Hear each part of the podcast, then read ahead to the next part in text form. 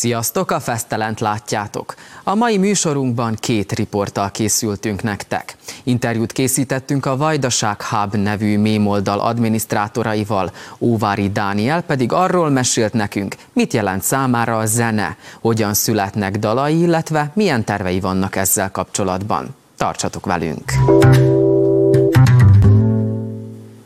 Nem árulhatjuk el, hogy pontosan hol, de annyit igen, hogy annak a focipályának az öltözőjében beszélgettünk a Vajdaság Hub adminisztrátoraival, ahol a mémoldal ötlete is megszületett. A fiúk államtitkokat nem osztottak meg velünk, de meséltek az oldal létrehozásáról, a mémek keletkezéséről és arról is, milyen visszajelzéseket kapnak a követőiktől. Pieszkavica versus hamburger. Mi a különbség a kettő között? Járjunk gyors utána. A pieszkavica marha, sertés és birkahús keverékéből készül, a húspogácsa íze nagyban függ ezek arányától. A hamburger hús szimplán csak húsból áll. A pieszkavica húsba borsot, fokhagymát, vöröshagymát és piros paprikát kevernek, de kerülhet bele tucana és sajdarabkák is. A hamburger hús fűszerezése széles skálán változik, sokszor tojást is kevernek a húsba. A peszkavica akkor a legjobb, ha frissen sült lepénybe, vagy ami még jobb, szomomba kerül, amiben kajmakot és hagymát, esetleg ajvát teszünk, és az egészet megszórjuk tucana paprikával. Hamburger szezámogos zsömlébe kerül, amiben uborka, paradicsom, hagyma, majonéz, ketchup és sajt kerülhet. Míg a leghíresebb hamburgerek a Mekiből származnak, addig a legismertebb Pieszkavica egy szerb városból, Leszkovácról. Az ottani csípős Pieszkavica a szerb nemzeti konyha egyetlen védett étele. Amennyiben tetszett a videó, kövess minket Instán, Youtube-on és Facebookon is, ahol a vajdasági magyarságot érintő témákból készítünk poénokat. Az egész alakulás az egy foci meccs után történt, egy láda sör mellett így a haverok mondogatták, hogy csináljunk egy mémoldalt, csináljunk egy mémoldalt. Nem igazán akartam beadni a derekamat, mert így, hát egymás között készítgettünk így mémeket, amit beküldtünk így a ilyen különböző beszélgetős csoportokba. És akkor mondták, hogy hát egész jól megy ez, meg hogy van hozzá a tehetség, akkor csináljunk ebből valami komolyabbat is. És akkor végül egy hónap után beadtam a derekamat, ezt utána még egy hónap ilyen gondolkozási időszak követett, hogy így kitaláljuk, hogy mi legyen a tematika, mi legyen a név, és akkor végül igazából az történt, hogy a mostanra már nem aktív vajdasági mémeket lekoppintottuk. Kezdetben hárman voltunk, érdekes mód E, F és G admin, ABC sorrendben. Ebből most már rajtam kívül egyik őjük sem tag. Az elejében még így meg is határoztuk, hogy ki mit csinál, ki lesz a videófelelős, stb. Aztán most arra oda jutottunk, hogy én csinálok mindent.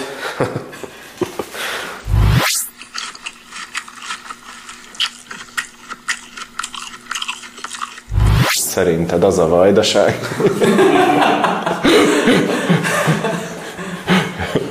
Szerintem az a vajdasági, aki ugye innen származik, valamennyit élt is itt, ezért át is jönnek neki ezek a dolgok, mm, amikről mi szoktunk beszélni, vagy inkább poénkodni, mert van megfelelő előismerete hozzá. Én kitalálok valamit, azt mondom Eriknek, hogy ezt csináld már, meg megcsinálj. és többnyire úgy. Néha, hogyha van időm, akkor csinálok én is valami orbitális hülyeséget, de, de többnyire az Erik csinálja. Én ilyen technikai analfabéta vagyok, nem is értek az ilyen számítógépes dolgokhoz. Buta telefonom is van. Így a mindennapi életből szoktam, valamit meglátok, eszembe jut róla valami, vagy tudom én, meglátok valami mást, és eszembe jut valami róla vajdasági vonatkozásba, hogy ez nálunk hogy történik, vagy nálunk ilyenkor mi van, és talán ez, hogy gyerekkori emlékek, meg minden ilyen, épp mi van a határon, stb. Tehát nem tudom. Igazából eszünk nincs hozzá, mert már az elején azt hittük, hogy egy fél év után elfogy az összes poén, és akkor jót szórakoztunk, de rájöttünk már így öt év után, több mint öt év után, hogy ez, ez, ez soha nem fogy el, ez mindig van valami vagy vajdasági élet generálja, mert itt annyi hülyeség történik, annyi mindennek a táptalaja, a szervezetlenség, a mit tudom én mi, hogy folyamatosan van valami, amin itt nevetni lehet, akár kínunkba, akár azért, mert tényleg vicces.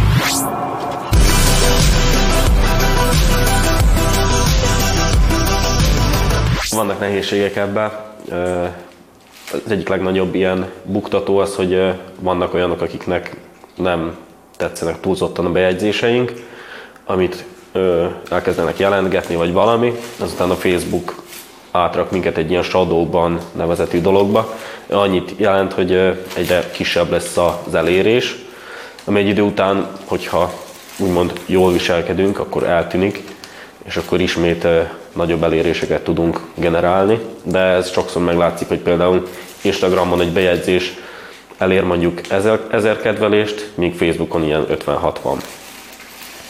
És ez egyébként nem csak nálunk megfigyelhető, hanem a, akár a Magyarország ilyen nagyobb mémoldalaknál is, hogy hatalmas különbségek vannak néha a különböző platformoknál az, elé, az elérés szintjén. Facebooknál, hogyha összeszaporodik az ilyen eltávolított bejegyzéseknek a száma, akkor végül törlik az oldalt, és hát erre sorsra jutottunk. Ebben az a szomorú, hogy az én saját privát profilomat is korlátozták. Több mint egy hónapig nem tudtam messengerezni, nem tudtam semmit a Facebookon konkrétan csinálni, csak át tudtam görgetni, aminek ugye valljuk be nem sok értelme van. Így hát kellett csinálnom egy új Facebook profilt, és újra kezdtük végül az egészet.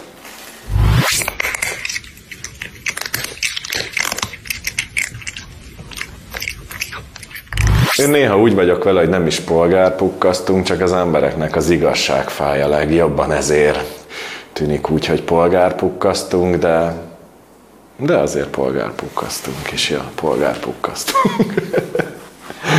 Én úgy gondolom, hogy erre épül az egész ilyen uh, mém társadalom, hogy egymástól lopjuk az ötleteket, és ez számomra egyáltalán nem gond, hogyha mondjuk valaki tőlünk lop, az mondjuk már jobban szokott fájni, ha valaki szimplán lementi a képünket, a Marika néni, és utána kirakja nem tudom milyen vízcsoportba, és ott generál egy 2000-es uh, like számot, az már kicsit rosszabb kategória, de az ilyen inspirálós dolog az így oda-vissza működik. Néha volt már olyan, hogy egy Tibiatjánál láttuk a posztunkat pár napra rá. Kínunkba röhögünk mindenen tényleg. Hmm. Szerintem azért el kell ismerni, hogy nem fenékig fel itt az élet, és az ebből adódó problémák úgymond tudnak generálni ilyen vicces szituációkat.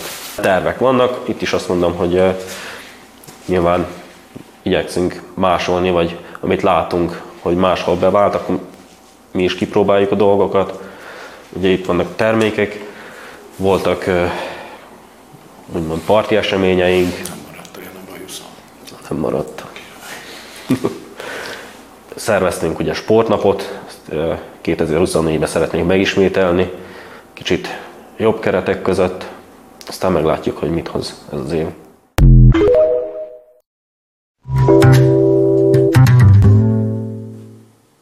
A temerini Óvári Dánielnek kiskora óta a zene tölti ki a mindennapjait. Számos neves zenekarban megfordult már, és meg annyi saját dalt tudhat maga mögött. Dani megosztotta velünk, hogyan jött a zene az életébe, hogyan tudja összeegyeztetni a hobbiát a munkájával, de mesélt dalainak keletkezéséről, illetve jövőbeni terveiről is. egy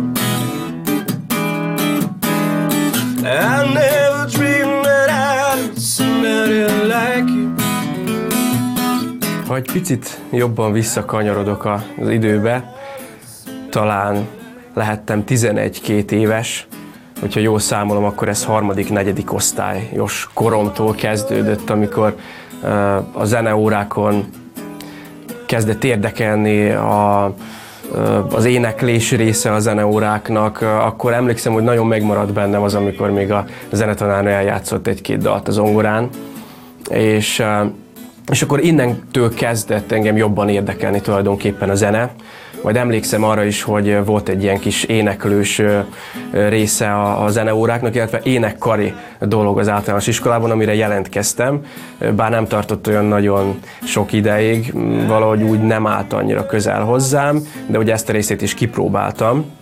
Majd uh, tulajdonképpen uh, innentől kezdve kezdett éneke, érdekelni a, a, a különféle hangszerek, uh, és akkor emlékszem, hogy könyörögtem, hogy legyen egy akusztikus gitár, mert ugye persze, aki legelőször érdeklődik, a, vagy az emberek, vagy a gyermekek többsége, aki legelőször érdeklődik a hangszerek után, az, az, az mindjárt így elsőként a gitár után érdeklődik, így tettem én is, és emlékszem, hogy apukám akkor egy ismerősítől kölcsönkért egy akusztikus gitárt arra, és emlékszem, hogy tulajdonképpen egy klasszikus gitárt, picit a nyaka neki meg volt görbülve, tehát ezért még nehezebb is volt lefogni az akkordokat, és hát nagyon megszenvedtem vele. Nyilván ugye azért kaptam először egy ilyen kölcsönkért gitárt, mert a a, hát a gyerekek esetében ugye 11-2 évesen még annyi mindenféle fajta dolog megfordul a gyereknek a fejében, hogy aztán lehet, hogy valamit elkezd, és utána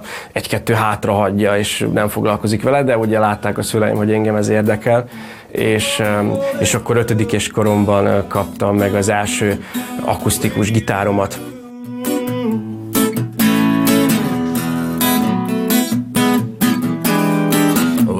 wasn't fair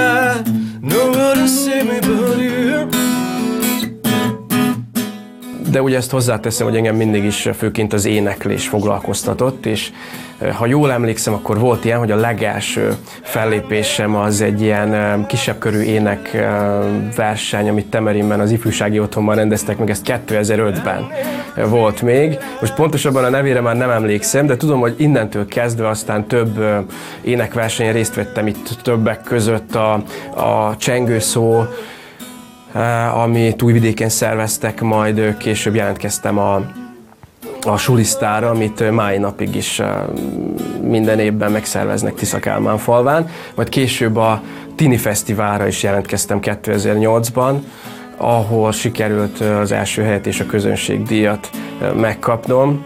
Úgyhogy ez egy, azóta is egy nagyon nagy élmény számomra, és a Tini Fesztivállal kapcsolatban még ugye azt is el szeretném mondani, hogy itt az utóbbi években is nagyon sokszor helyet kapott az életemben úgy versenyzőként, mint a további években kétszer felléptem már a gála műsorban, mint vendégzenekar, és volt egy olyan megtiszteltetésben is részem, amikor zsűritaként is visszahívtak a tavalyi évben. Majd a zenekaros dolgok azok a hetedikes koromban kezdődtek, amikor megalapítottuk az első ilyen gyerekzenekarunkat, Kaméleon volt a neve. Itt főként nagyon nagy segítségünkre voltak a szülők, ugyanis segítségük nélkül nem tudtunk volna annyi régi minőségi dalt összeszedni, illetve megindulni azon az úton, hogy koncertezni eljussunk. Tehát ez a zenekar nagyjából egy tíz évig tartott amely egy Hát én nagyon szerettem ezt az időszakot, és egy nagyon meghatározó időszak volt az életemnek. Majd, majd később különféle formációkkal léptem fel, különféle formációkban voltam jelen, úgy volt egy szintén egy temeréni zenekar, akikkel inkább ilyen funky stílust játszottunk, majd, majd zenétem egy szabadkai zenekarban, szabadkai srácokkal, Uptown volt a nevünk, akikkel rádiós lágereket dolgoztunk át, majd különféle duó formációkkal is felléptem, tehát azt kell, hogy mondjam, hogy a, a zenei repertoár palettáján elég színes, színes volt a kínálata, amilyen zenei műfajokat megfordítottam már az elmúlt évek során. Tehát ötletek azok folyamatosan vannak, de ugye sajnos a, a mai rohanó világban ezeket egyre nehezebb kivitelezni. Most aktuálisan is próbálom valamilyen szinten megtartani ezt a, ezt a zenei világomat, és most jelenleg van egy, egy zenekar, Baraparti zenekar, akikkel két éve vagyunk, zenélünk együtt. Azt kell tudni a zenekarról, hogy ők egyébként már 28 éve léteznek, egy nagyon kifort csapatról van szó, nagyon remek srácok, nagyon jó velük együttműködni, és nagyon büszként kijelenthetem, hogy, hogy elég sűrű is volt a, a zenei program az idei évet nézve. Emellett van még egy duó formáció, egy hölgyet Botka Tímeának hívják, akivel inkább ilyen jazzes, bluesos, rádiós lágeres dolgokat játszunk, meg emellett ugye egyénileg is akusztikus gitárral, illetve zongora kísérettel is vállalok fellépéseket, bár ez az utóbbi időben elég, elég hogy mondjam, ritkábban fordul elő, ugyanis az időhiánya nem annyira nagyon engedi meg ezt.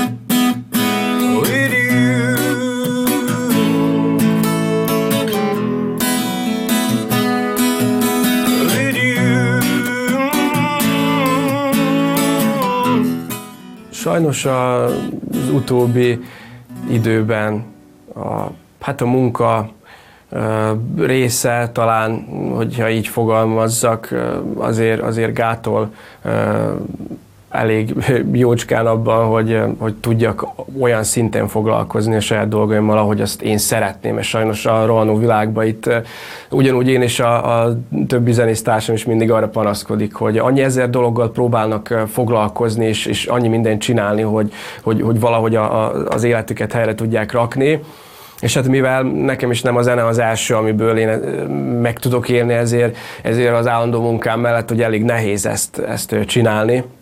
Én is ugye médiában dolgozom, és hát nagyon sokszor történik az, hogy a koncertek a forgatásokkal ütköznek, és akkor ebből kifolyólag azért, azért nagyon jó ki kell találni ezt a részét, hogy az ember hogy formálja meg ezeket a dolgokat. Nagyon sokszor áldozatokat kell hozni. Én büszke vagyok arra, hogy így valamennyire itt ezt az én kis zenei világomat, ezt az én kis zenei birodalmamat, ahol most is vagyunk itt valamilyen szinten ugye össze tudtam rakni, de ez még mindig ugye folyamatban van. Általában itt történik a, a kis kreatívkodás, a zeneírás, a felvételezés.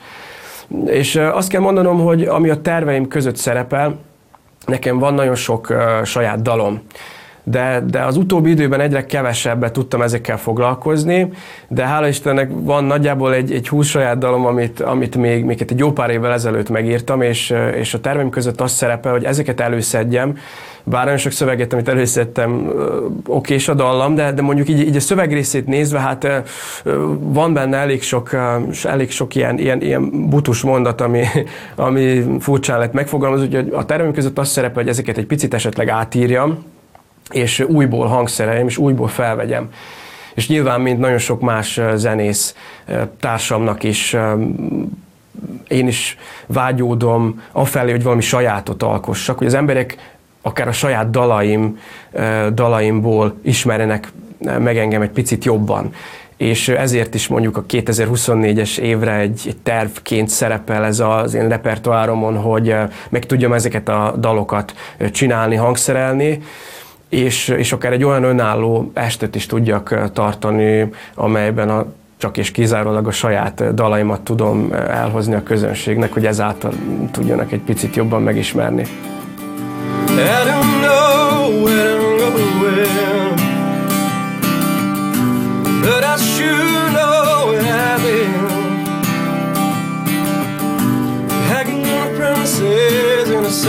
yesterday And I made up my mind. Azt kell, hogy mondjam, hogy itt nálunk elég nehezen tudok érvényesülni, most így elsősorban magam nevében, de nagyon sok kollégát is hallok, hogy, hogy erre panaszkodik. Itt ugye hátrányt és előnyt is ki tudok emelni ebből. Mondjuk a hátrány része az, hogy itt nálunk magyar nyelvű dalokat írni, és ezáltal érvényesülni, hát elég nehezen megy tulajdonképpen azt vettem észre, hogy itt, itt Vajdaságban elég, elég sok mindenben meg kell felelni az embereknek. úgy kell alakítani a dolgokat megfelelés szempontjából, hogy, hogy, hogy, hogy, hogy, úgy tudjanak elfogadni az emberek. És nagyon sokszor észrevettem azt, hogy itt úgy saját magamra nézve, mint a, mint a többi zenész kollégára nézve, magyar zenész kollégára nézve, hogy elérünk egy bizonyos szintet, kialakítunk egy, egy, egy bizonyos zenei kört, ismeretségi kört, és, és azon felül meg nem tudunk nagyon tovább lépni. Tehát azt vettem észre az én esetemben is, hogy, hogy amit itt elértem egy szintet, valahogy hogy ott megállt és beskatujázódott a dolog tulajdonképpen.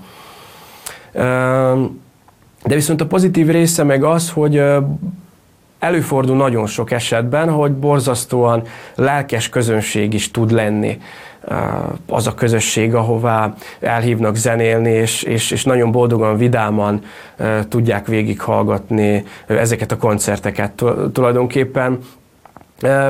Én nem mondom, nagyon sokszor megfordult a fejemben egy-egy olyan gondolat, hogy, hogy ebből valahogy ki kéne lépni, ki kéne valahogy törni ebből a négy falból, négy fal közül, és úgy gondolom, hogy, hogy talán egyszer megpróbálnám megpróbálnék kacsingatni Magyarország felé, vagy akár tovább, csak magam ismerve azért elég, hogy is mondjam, lokálpatrióta ember vagyok, és, és ez az az egyik fő dolog, ami talán picit nehézkésen tud engem megindítani ezen az úton.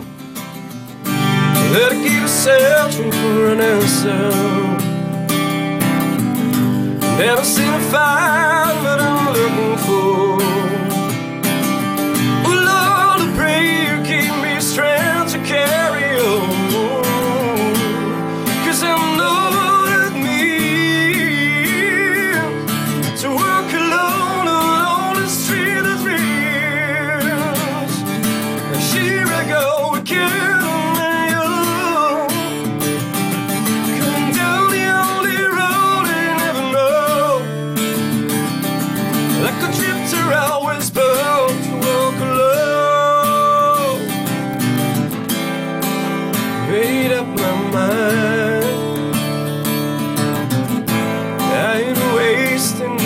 Jesus.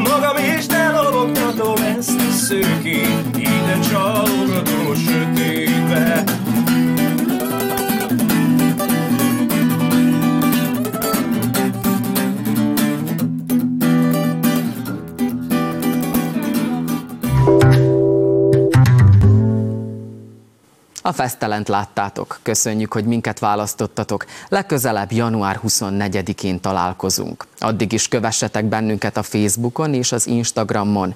Riportjainkat pedig visszanézhetitek a YouTube-on. Sziasztok!